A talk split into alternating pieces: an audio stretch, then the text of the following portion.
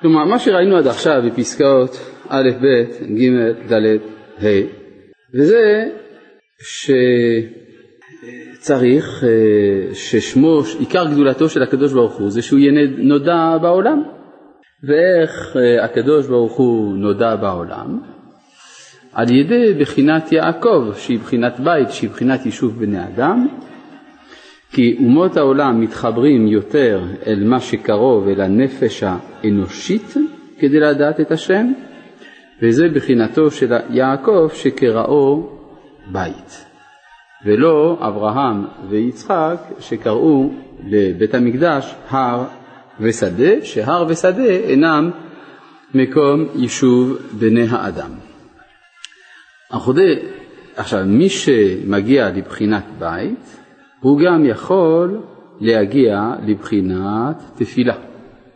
אבל כדי לגלות את הבחינה הזאת צריך לשמש את צדיקי הדור, ולא כאותם בעלי גאווה שסבורים שסבורים שאין אנחנו זקוקים לגדולי הדור, לצדיקי הדור, אלא שכל אחד וגם הם יכולים להתפלל בפני עצמם, ועל זה נאמר השב אשת האיש כי נביאו. מה זה אשת? זה אדוני שפתי תפתח, כלומר הכוח של התפילה, צריך להשיב אותו אל בחינת הר שדה בית, כלומר להשיב אותו אל הצדיק, ולא כאותם בעלי גאווה שסבורים שיש להם כוח תפילה מעצמם. וה, ואז הם בבחינת שק מלא חורים, שכאשר מרוקנים אותו נשארים בכל זאת החורים. כן, כלומר ריש צרור כספו, כלומר התאוות, כספו מלשון כוסף בידו, ויראו את צרות כספיהם הם אביהם, כלומר ראו גם את התאוות של אבותיהם שנכנסו בתוך נפשם בשעה שהולידו אותם, ויראו תמלאו ביראה. ועל זה אמר אביהם, ויאמר להם יעקב אביהם, יעקב שהוא בחינת השכל, אותי שיקלתם. זאת אומרת, אתם מחסירים את השכל מכם, יוסף איננו ושמעון איננו. יוסף, הכוונה התיקון של המעוות, אתם לא יודעים לתקן את המעוות כיוון שאינכם דבקים בצדיק, ושמעון איננו שאין לכם כוח התפילה בגלל שאינכם שנואים, כי רק מי שיודע להתפלל שונאים אותו, ולא זכיתם כי שמע השם כי שנואה אנוכי, כלומר כוח התפילה אה, לא קיים, ואת בנימין, כלומר הגדלות תיקחו, עליי היו כולנה. אז מה עושים כדי להינצל מן הגאווה הזאת? צריך ענווה, נכון? אולי נקרא שוב את פסקה ה', פסקה ה' תסביר לנו את הדברים. והעצה הייעוצה לבטל הגאווה שהיא עבודה זרה. כמו שכתוב תועבת השם כל גבה לב, העיקר הוא על ידי התקרבות לצדיקים. כמובן בתיקונים, בתרועה דאי הוא רוחה, יתעביר אל אחר. כלומר, על ידי התרועה, שזה הדבקות בצדיק, עובר, עובר מן העולם אל אחר, שזה עבודה זרה. כן, וצדיק הוא בחינת רוחה, כמו שכתוב, איש אשר רוח בו. ועל, ידי, ועל ידו נכנע רוח גבוה אל אחר, ונעשה מאחר אחד. כן, הרי כתוב בתורה, בפרשת כי תישא, כי לא תשתחווה לאל אחר, כתוב ברש גדולה, מילה אחר. ואילו בספר דברים, פרשת ואתחנן, שמע ישראל השם אלוהינו השם אחד, כתוב אחד בדלת גדולה.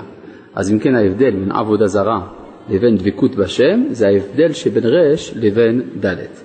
ומה מבדיל בין רש לבין דלת? האות רש היא כל כולה עגולה. באות דלת יש צ'ופצ'יק שנקרא קוצה דדלת, שנמצא מאחורה. הקוץ הזה הוא המבדיל בין עבודה זרה לבין דבקות בשם. כי הוא, אז מי זה הקוץ הזה? הקוץ הזה זה הצדיק. כי הוא קוצה דעות ד', למה? שממנו ארבע רוחות, כמו שכתוב, כה אמר השם, מארבע רוחות בואי הרוח. לכן הצדיק, שהוא מכוחו, באים ארבע רוחות, שבאים להכניע ארבע מידות רעות, שבארבע יסודות שבנפש, בבחינת אש, מים, רוח ועפר, אז הוא נקרא קוץ הדלת.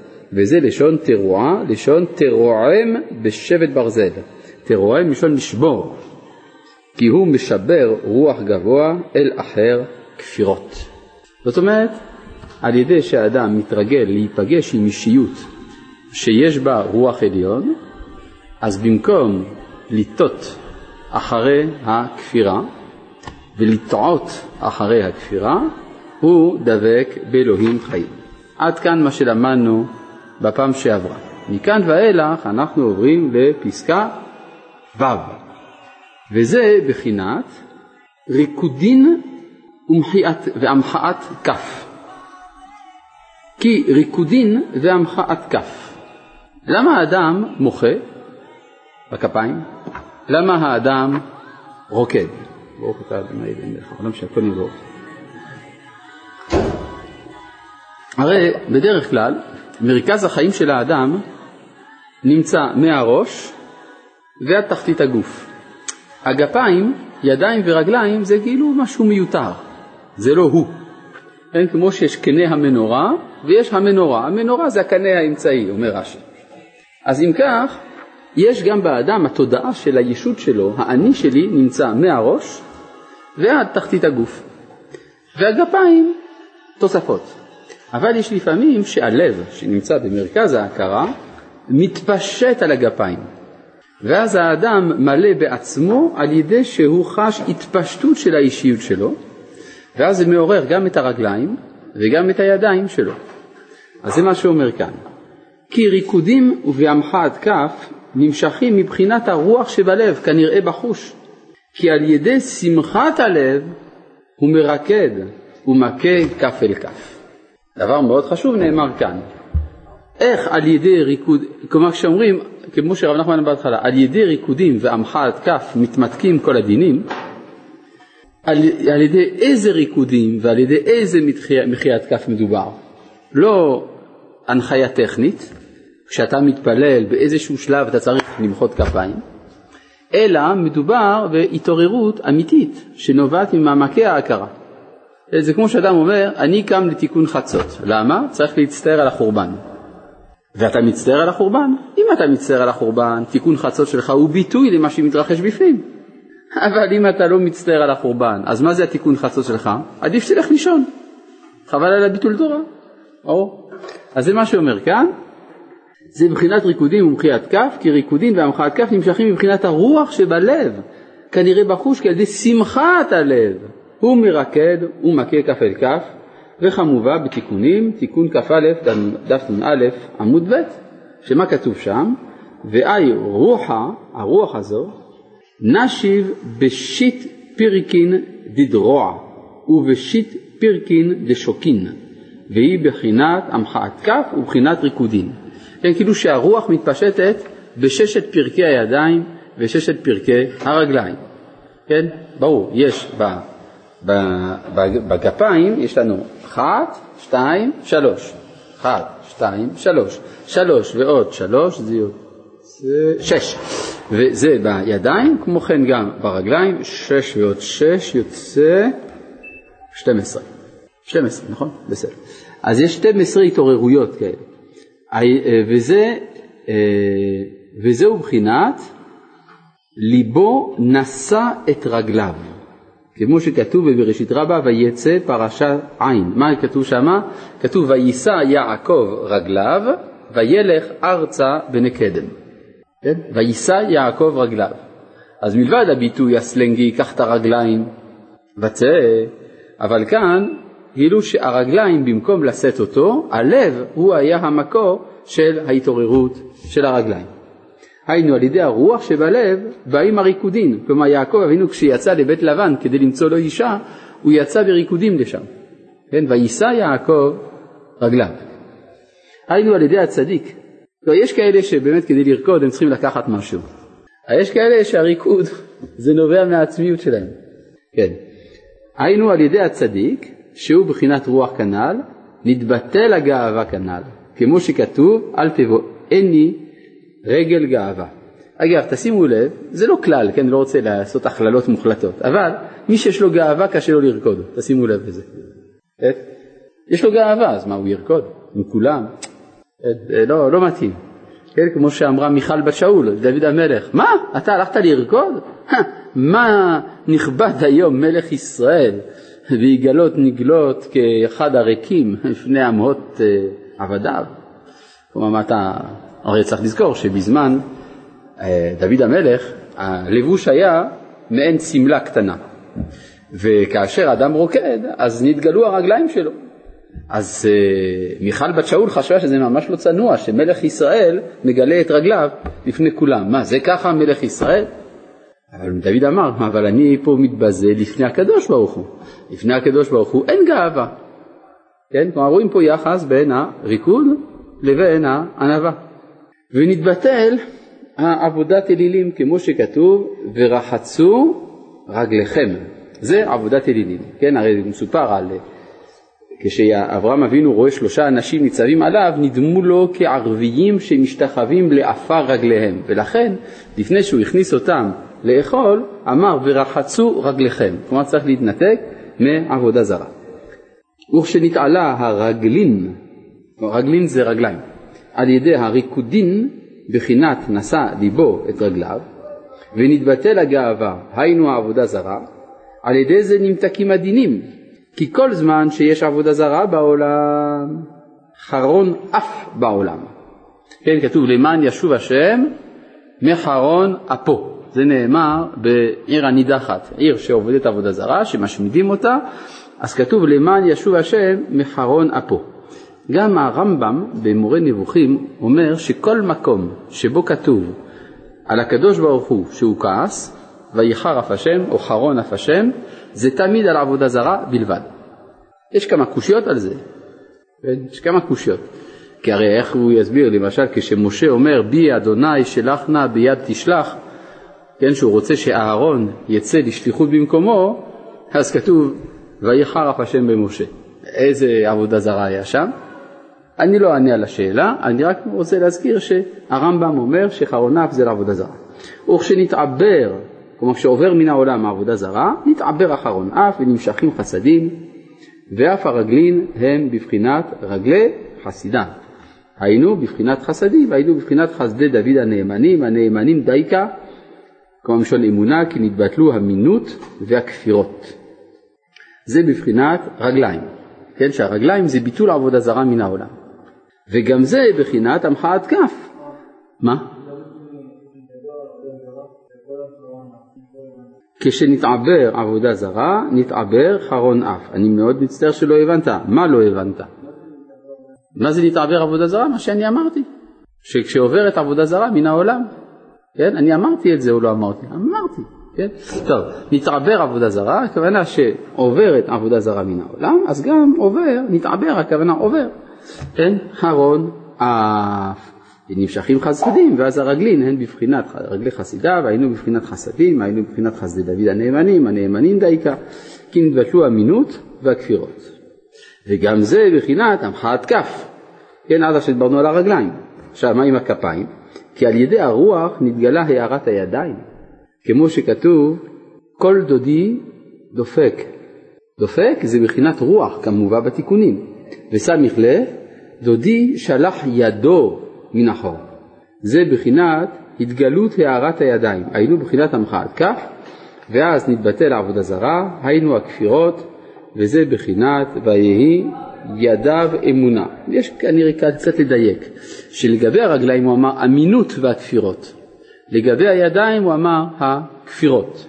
יש כנראה, כנראה איזשהו הבדל, כי אמינות היא כפירה יותר חמורה, לכן היא מושכת כלפי מטה, עליה נאמר רגליה יורדות מוות. לעומת הידיים, שזה אומנם טעויות באמונה, אבל לא המינות, שהמינות היא תופסת את האדם מבפנים, בבחינת צממית שהיא בהחלה מלך, אז זה הרבה יותר חמור, זה רק ברגליים. נמצא שעל ידי הצדיק, אגב שימו לב שבאמת ראש אמינות, כשהוא רוצה לעשות רושם על הנפש, אז הוא, יש לו שתי רגליים למטה ושתי ידיים פרוסות, נכון? ככה הוא מנסה לעשות רושם על הנפש, כן? ועל ידי ריקודין ומחיית כף מתבטלים כל הדינים האלה וכל העבודה זרה וכפירות. וגם זה בחינת, אה, אז איפה היינו? כן. אה, וזה בחינת ויהי ידיו אמונה. נמצא. אגב, היה פעם מנהג בימי קדם, כשהיו מתפללים, היו מתפללים עם ידיים כלפי מעלה. כן, כתוב אה, גם בשלמה המלך, שהוא התפלל וידיו נשואות השמיים. כן? עכשיו, מאז, אה, כלומר, ועדיין אפשר להוכיח שבזמן האמוראים עדיין היו מתפללים עם ידיים כלפי מעלה, אחר כך התבטל הדבר, והסיבה לכך היא כנראה בגלל שהנוצרים היו רגילים לעשות את זה, אז כתגובה הדבר הזה התבטל אצל היהודים. גם האריזל אומר, משום שאין בימינו הכוח להמשיך הערות מלמעלה, לכן אנחנו לא מתפללים עם ידיים כלפי מעלה.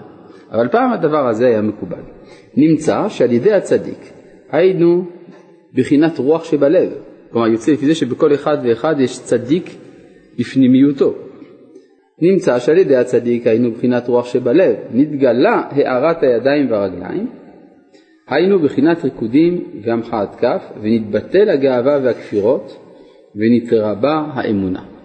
ואז נתקיים, רגלי עמדה במישור שהוא בחינת אמונה, כי אמינות היא בחינת נטיו רגלי, כמאמר אסף, כמעט נטיו רגלי, שנאמר שם על שהשאירו ליבו, השיאו, סליחה, השיאו ליבו למינות, כמבואר שם, ורגלי עמדה במישור, מורה על אמונה, ואז נתקיים ויהי ידיו אמונה.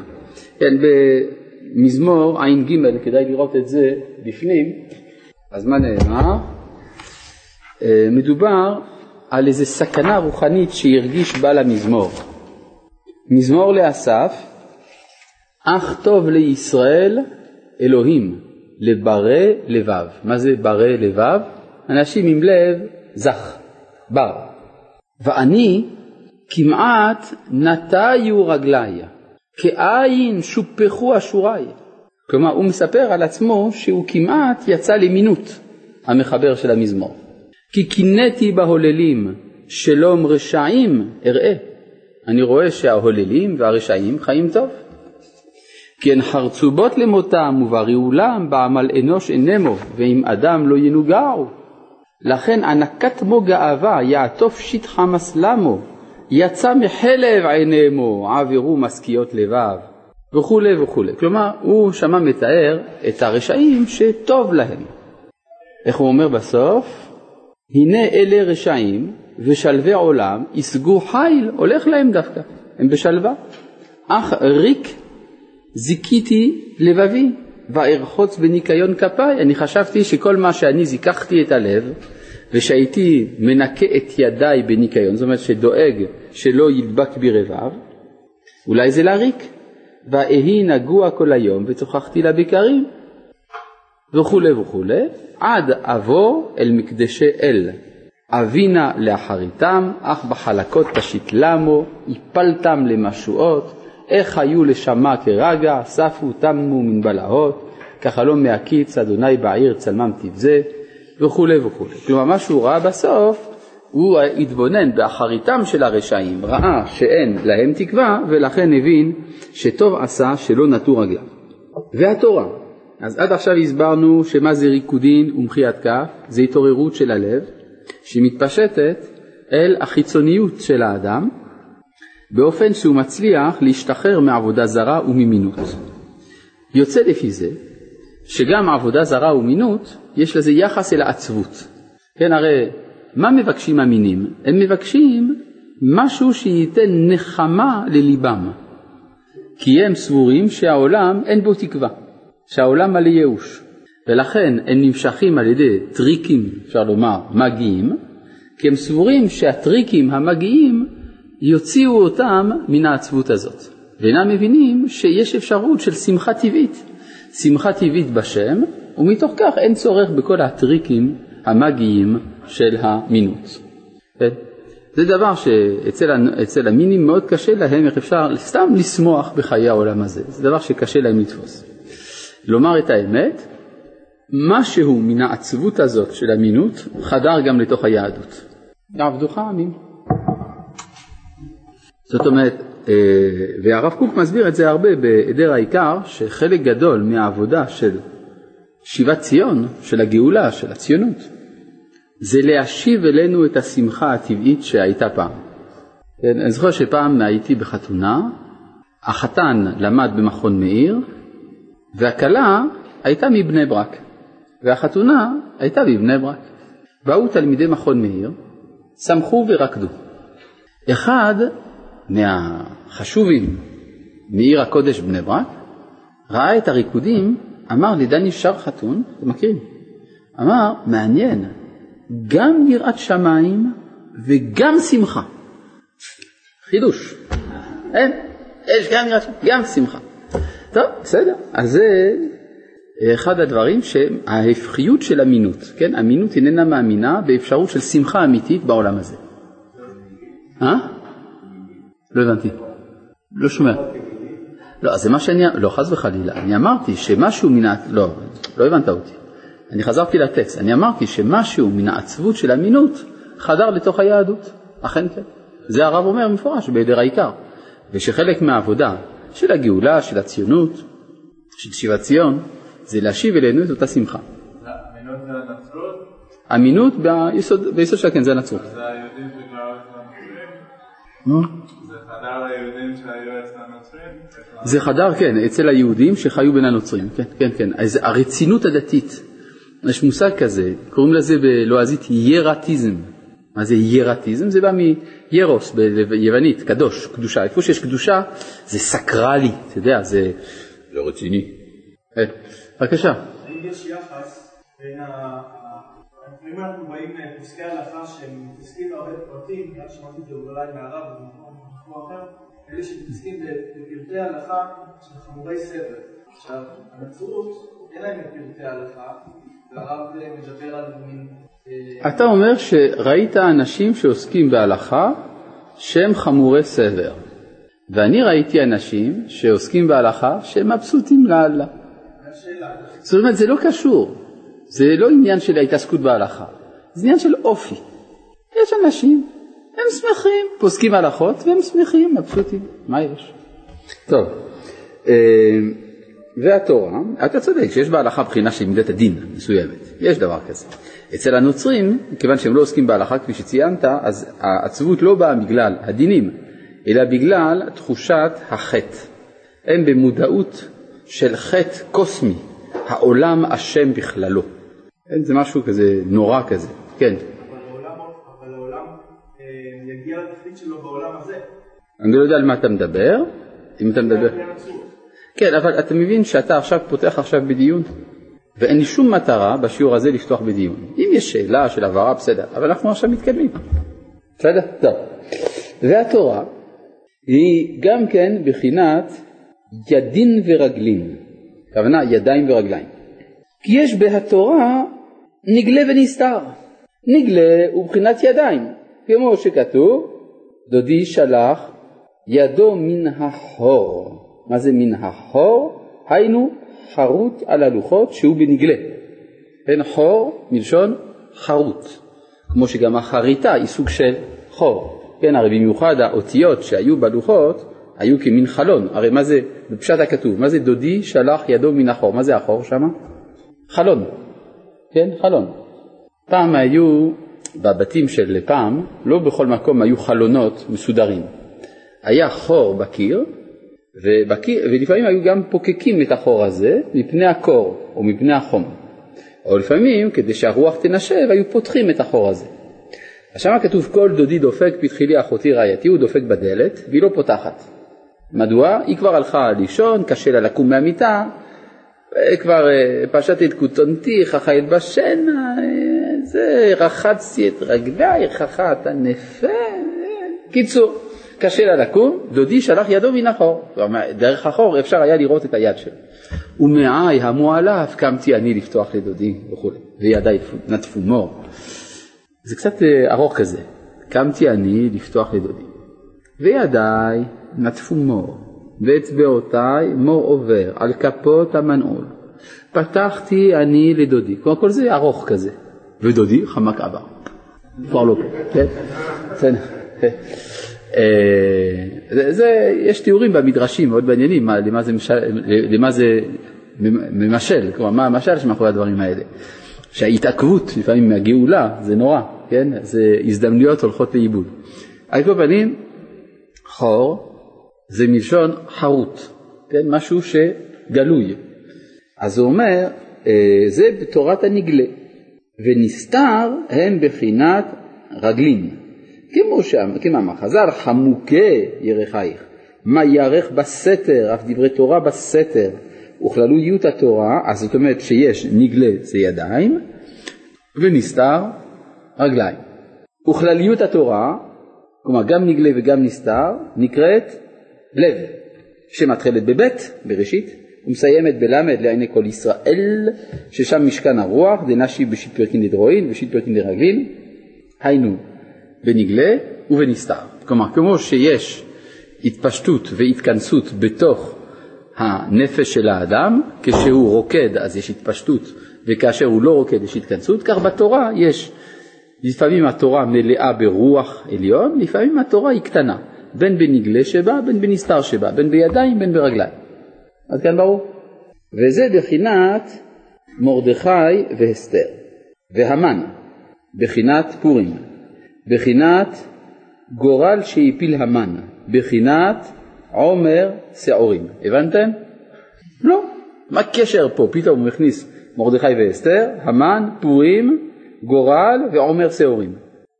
מה, מה, מה, מה, מה. טוב, אז עכשיו, אחרי שהוא זרק את כל זה, הוא יסביר אחד-אחד. כי המן בחינת עבודה זרה, כמו שאמרו חז"ל שעשה עצמו עבודה זרה, ובשביל זה הפלפורו הגורל בחודש שמת בו משה, כי משה הוא מבטל עבודה זרה. כן, הרי מי שבא בשם עבודה זרה, האויב הגדול שלו זה משה רבנו. ובשביל זה נקבע מול בית פעור, כדי לבטל עבודה זרה שבפעור. הרי היחיד שיכול היה להתמודד עם בעל פעור זה היה משה. להבין, מה ראו אבותינו, שהיו בכל זאת אנשים חכמים, להימשך אחרי עבודה זרה של בעל פעור. זה שיש יצרה דאריות בנות מדיין, בסדר, אין אפוטרופוס לאריות, יש טבע האדם. אבל ויצמד ישראל לבעל פאור, זה משהו הרבה יותר חמור.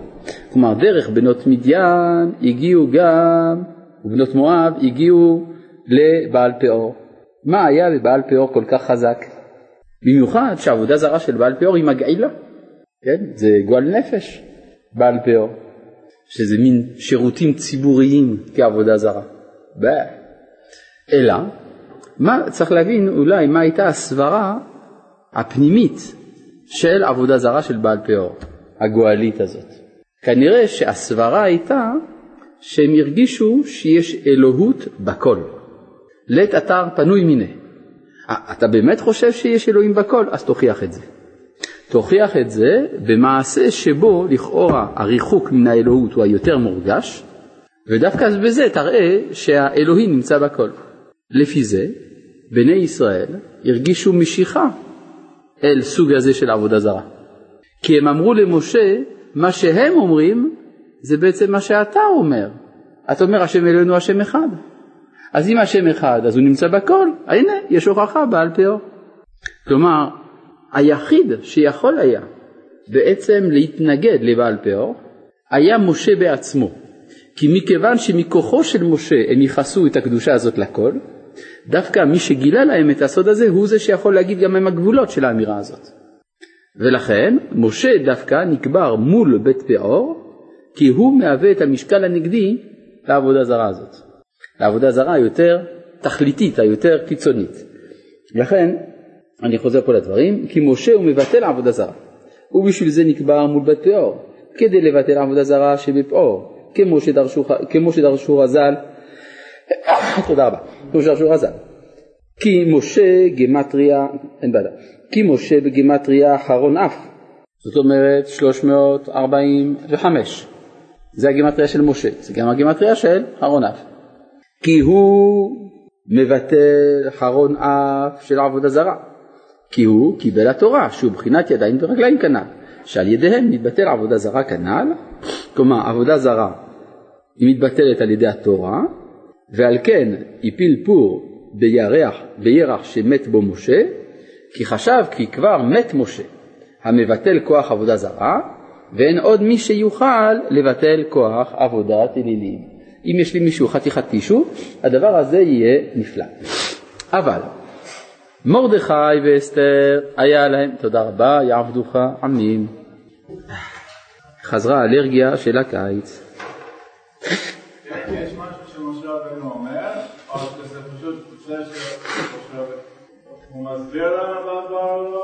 פה. האם משה מסביר איך בעל פאור זה לא טוב? פשוט מאוד. הוא מפנה לשער ג' של נפש החיים. בסדר? ושער ג' של נפש החיים שנכתב על ידי תלמיד של משה רבנו, רבי חיים וולוז'י. כן? אז שמה יש הסבר מדוע אף על פי שלית אתר פנוי מיניה, בכל זאת אין לעבוד את העבודה זרה של פאור, כי הקדוש ברוך הוא, רצונו של הקדוש ברוך הוא שידיעה הזאת תתגלה דרך מצוותיו, לפי זה שיהיה הדרגה של טוב ורע ומוסריות וכולי. כן, טוב, אבל מרדכי ואסתר היה להם כוח לבטל עבודה זרה של המן, ובשביל זה בימיהם קיבלו ישראל התורה מחדש, כמו- כמאמר חז"ל, קיימו וקיבלו, קיימו מה שקיבלו כבר, וזהו קיימו וקיבלו, קיימו זה בחינת רגלין, וקיבלו זה, בח- וזה בחינת ידין. כן, הרי לקיים, צריך להקים, כדי להקים צריך שיהיו רגליים, ולקבל צריך בשביל זה ידיים. והוא בחינת התורה בעצמה כנ"ל, וזה בחינת מרדכי ואסתר. מרדכי מור דרור, דרור לשון חירות, זה בחינת ידיים, כמו שכתוב דודי שלח ידו מן החור כנ"ל, ואסתר הוא בחינת שוקין, מה ירך בסתר כנ"ל. זאת אומרת שמרדכי ואסתר שתי דמויות במגילה, מרדכי פועל בנגלה, ואסתר פועלת בנסתר, אז זה כנגד חלק הנגלה וחלק הנסתר. וזה לשון פורים, היינו ביטול עבודה זרה, כמו שכתוב, פורה דרכתי לבדי ומעמים אין איש איתי. כן, פורה זה אדום בעצם, אז פורה דרכתי זה ביטול עבודה זרה, ועל ידי הערת מרדכי ואסתר עלינו בחינת, היינו בחינת הידיים, הידים ורגלים נתבטלו הכפירות ונתרע בה אמונה בעולם על ידיהם, כמו שכתוב, ויהי עומדת הדסה ובה כתיב, כאשר הייתה באומנה איתו, כי שניהם הם בחינת אמונה, וזה נעשה על ידי רוח כנ"ל. כלומר, בימי מרדכי ואסתר היה באמת ביטול לעבודה זרה בעולם, זה היה התקופה של המעבר מהתקופה של הנבואה אל התקופה של הפסקת הנבואה, ובעקבות הפסקת הנבואה אז גם התבטל יצרא דעבודה זרה מן העולם, והתחילה החשיבה הספקולטיבית שהיא נלחמת בעבודה זרה להתפשט בעולם. כן, מתי זה היה מרדכי ואסתר? בערך בשנת, אה, באזור של המאה השישית לפני הספירה, נכון? ובתקופה של המאה השישית לפני הספירה, אז גם התחילה הפילוסופיה בעולם, התחילה החשיבה המדעית, התחילו הדתות, התחילה חוכמת תורה שבעל פה של אנשי כנסת הגדולה, כלומר כל הדברים האלה הם ביטול עבודה זרה מן העולם. וזה בחינת, אסתר ברוח הקודש נאמרה, היינו בחינת ליבו נשא את רגליו. כי עיקר עבודה זרה תלוי בה, שהיא בחינת רגלים. כן, אמרנו שעבודה זרה שברגליים יותר חריפה מעבודה זרה שבידיים, שהיא, כמו שכתוב, רגליה יורדות מוות, ועל כן עיקר תיקון עבודה זרה על ידה. ועל כן דייקה אסתר ברוח הקודש נאמר. למה לא אמרו מרדכי ברוח הקודש נאמר? כי עיקר המלחמה בעבודה זרה זה אצל אסתר יותר מאשר אצל מרדכי, כלומר על ידי הנסתר יותר מאשר על ידי הנגלה יש ניצחון על עבודה זרה. בכלל, כשלומדים תורת הנגלה, מה יודעים? שיש טוב ורע. יש מותר ואסור. הדבר הזה זה מותר, הדבר הזה זה אסור. אז אתה נותן ממשות גם לעולם הנגדי. כלומר, אתה אומר, יש אצלי טוב, ושם יש רע. אני צריך לבחור בטוב ולדחות את הרע. אבל ההכרה הזאת היא נותנת ממשות לרע. לכן אי אפשר להסתפק בתורת הנגלה בלבד, יש צורך גם בתורת הנסתר. מה אומרת תורת הנסתר? שאין רע כלל. לכל יש משמעות. כן? יש משהו דומה לזה ביום הכיפורים. יום הכיפורים, אמרו רבותינו, הוא היום היחיד בשנה שבו אה, השטן לא שולט, נכון? לא שולט. אמרו אפילו השטן בגימטריה 364. כמה ימים יש בשנה? 365. אם כן, יש יום אחד שבו השטן לא מגיע, זה יום הכיפורים. אה כן, באמת? מעניין. מה קורה ביום הכיפורים? אני מסתכל בתורה, בפרשת החרמות, בסדר העבודה של יום הכיפורים, וכתוב שם דברים מזעזעים. מה כתוב שם? כתוב, ונתן אהרון על שני השעירים גורלות. גורל אחד לשם וגורל אחד לעזאזל. הכיצד? איך אפשר להגיד דברים כאלה? ריח של שניות נוראה נודף מן הפסוק הקדוש הזה. כן, גורל אחד לשם, גורל אחד לעזאזל. אלא מה תאמר? עזאזל זה שם של מקום. יש כאלה מהמפרשים הרציונליסטים שלנו שרצו כדי להציל מן הקריאה הנוראה הזאת, אמרו עזאזל זה שם של מקום. צוקים במדבר, ארץ צוקים במדבר זה נקרא עזאזל.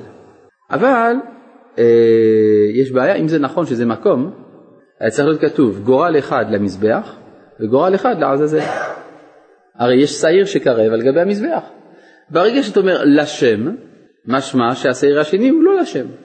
לכן קשה מאוד לקבל את הפרשנות הרציונליסטית הזאת. אלא אדרבה, עזאזל זקוק לפרנסה שלו. כן, צריך. הקדוש ברוך הוא צריך אותו, צריך לתת לו חיות. אז נותנים לו שעיר. אבל נשאלת השאלה, מי ציווה לתת לו שעיר? השם. אז בזה שהשם הוא המצווה לתת את השעיר, בזה מתברר שאין כוח לעזאזל. כיוון שכל כוחו מאת השם. לכן דווקא המעשה של שילוח השעיר הוא הגילוי של האחדות האלוהית ושאין שטן ואין פגרה. כי ברגע שהוא מקבל את כל מזונו מאת השם, מתבטל. לכן דווקא ביום הכיפורים אין השטן שולט. אז כמו כן גם, למה דיברנו על זה? אה, למה דיברנו על זה באמת? אה, כן, הקשרתי בין, בין ההלכה לבין הניסה. עכשיו, זה שיש גם לעזאזל הזנה מאת הקדוש ברוך הוא, זה סוד או זה נגלה? זה סוד. שהרי מי שרואה את הזריקה של השעיר מן הצוק, כתוב בגמרא, אין לו זמן לראות את ההקרבה של השעיר במקדש. ומי שרואה את ההקרבה של השעיר במקדש לא יכול לראות את השילוח של השעיר בצוק. כלומר, זה שני מאורעות שאי אפשר לצפות אותם ביחד. אם כן, האחד נגלה והשני נסתר. כלומר, זה שאנחנו יודעים מכוח התורה שזה אותו אלוה שמצווה לתת את השעיר לשם ואחד לעזאזל, זאת ידיעה נסתרת בעצם. זה מכוח הנסתר שבעצם מתבטל כוח הרע והעבודה זרה מן העולם. ועל כן, דייקה אסתר ברוח הקודש נאמרה, אף שבאמת התיקון העבודה זרה הוא גם כן על ידי מרדכי, כנ"ל, רק מחמת שעיקר עבודה זרה תלויה בה, על כן על ידה עיקר התיקון. צריך להבין שגם עובדי עבודה זרה, למה הם נמשכים אחרי עבודה זרה? כי הם מרגישים שיש כוחות בתוך האלילים שאליהם הם נמשכים.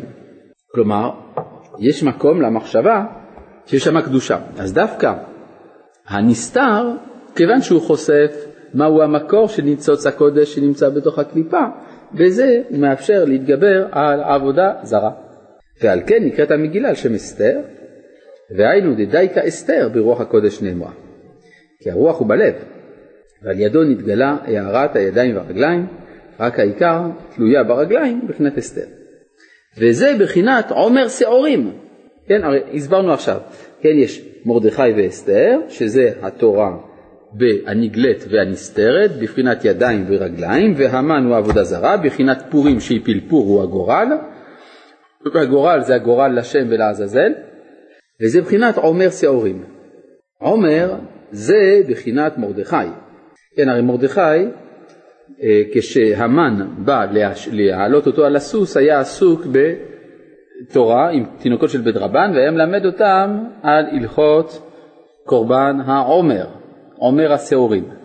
אז אם כן, הכוח של העומר הוא זה שביטל את עבודה זרה של המן. מה זה קשור? מה זה עומר? עין מור.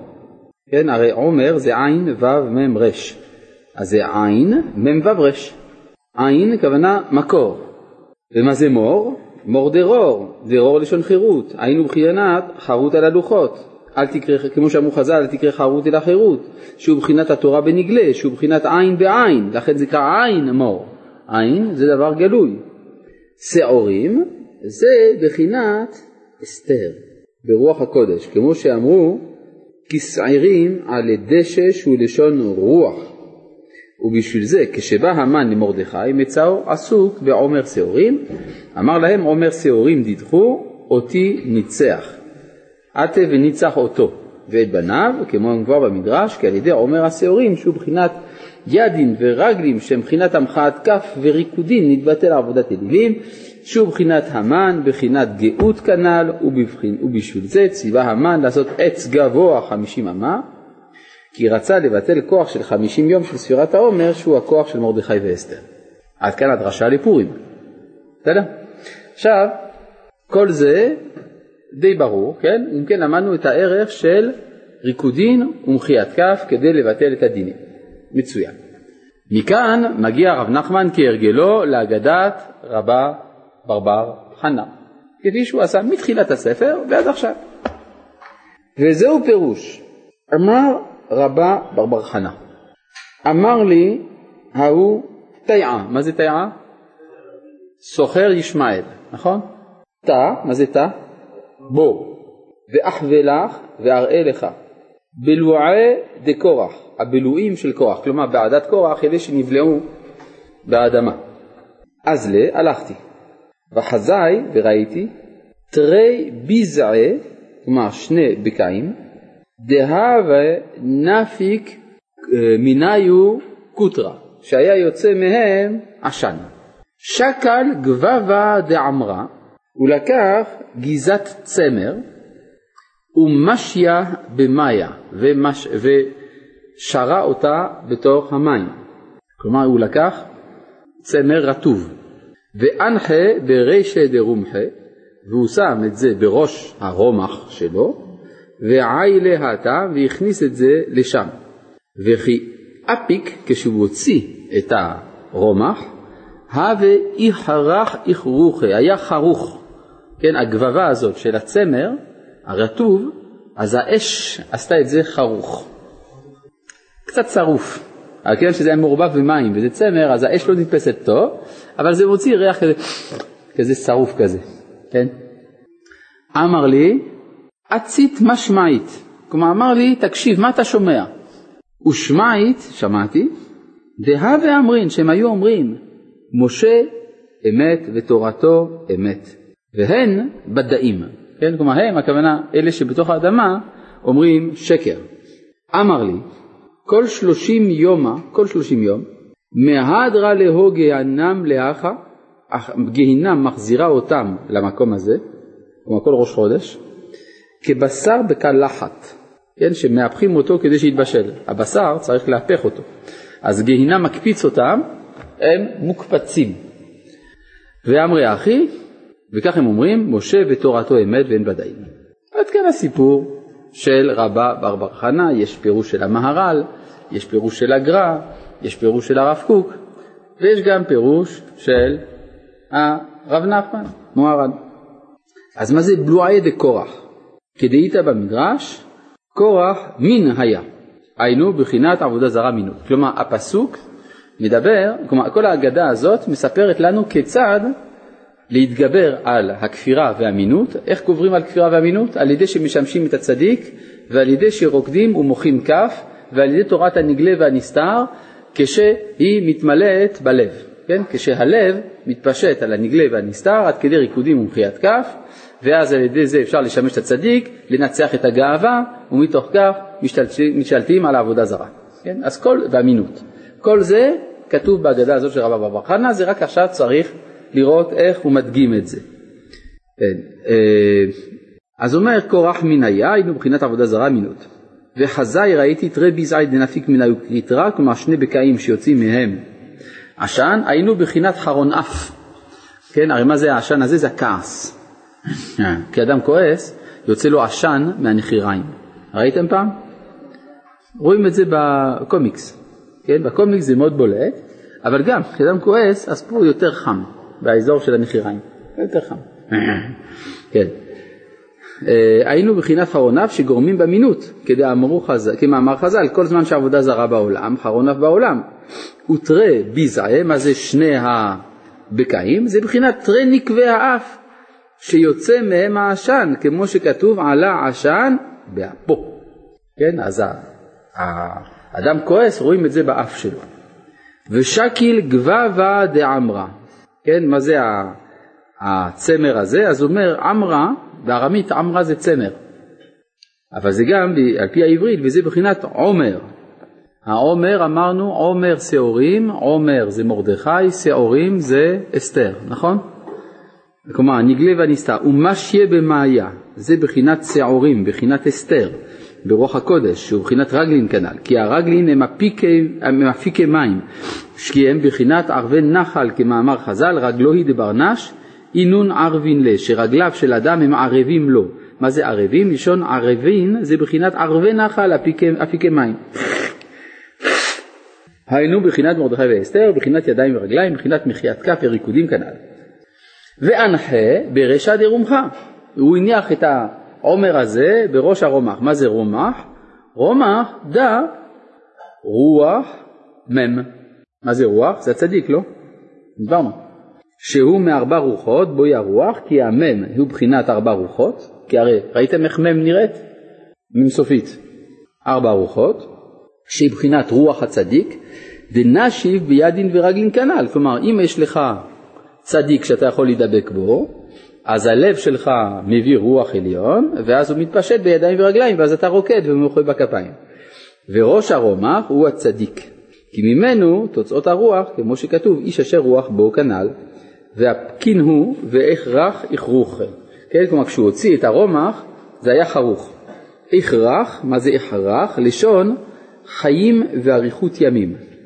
כמאמר חז"ל לא יחרוך רמי צידו, לא יחיה ולא יאריך. היינו ויכרח יכרוכה לשון חיים ואריכות ימים. כי על ידי ביטול הגאווה היינו עבודה זרה, על ידי זה החוכמה על תיקונה כנ"ל, ועל ידי חוכמה יחיה ויאריך ימים, כמו שכתוב, החוכמה תחיה בעליה. אמר לי אצית להו ושמעי דאמרין משה אמת ותורתו אמת. תקשיב, הם אומרים את זה. שמודין על האמת, כי כשמתקרב את עצמו, מתקרב את עצמו הכוונה מקרב את עצמו. כן, כמו שלמשל אומרים, נתעבר מן העולם, הכוונה עובר מן העולם, זה העברית שלו. אז כי כשמתקרב את עצמו לצדיקים, כדי לקבל מהם הרוח כנ"ל, ועל ידי זה נשבר הגאווה ועבודה זרה, אז מכירים אפילו אלו שמסתרא דמותא את גדולת הבורא יתברך שמו.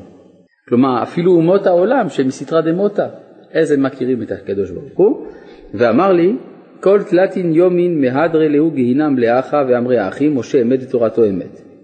פירש רש, כלומר רשב"ם, בכל ראש חודש. כי כל דבר יש לו שורש, ושורש התשובה הוא ראש חודש. כי בראש חודש אמר הקדוש ברוך הוא הביאו עליי כפרה, כמו שדרשו חז"ל, וזה בחינת תשובה, והתשובה הזאת נשתלשלה בכל הנבראים בראש חודש. כלומר, כתוב לגבי שעיר של כל יום ויום, של, של, החוד... של ימים טובים, שעיר שמקריבים בקורבן מוסף, כתוב ושעיר חטאת אחד, או ושעיר עזים אחד. רק בקורבן של ראש חודש כתוב ושעיר עזים לחטאת לשם. על עולת התמיד יעשה ונזכר. מה זה לחטאת לשם? כאילו שהקדוש ברוך הוא בעצמו צריך כפרה. מה הכפרה שהוא צריך? על זה שהוא מיעט את הירח. וזה בכן בקורבן של ראש חודש, שבו הירח ממועט מאוד, שם הקדוש ברוך הוא מבקש לחזור בתשובה. כיוון שהקדוש ברוך הוא מבקש לחזור בתשובה, יש כוח של תשובה בעולם בראש חודש. כן, מה אתה אומר? אז זהו, זה בראש חודש בימים טובים, גיהינם לא פועל. נכון, מה זה לא פועל? מחזיר אותם למעלה. זאת אומרת, זה כמובן שמחזיר אותם להכה, זאת אומרת מחזיר אותם לשורשם.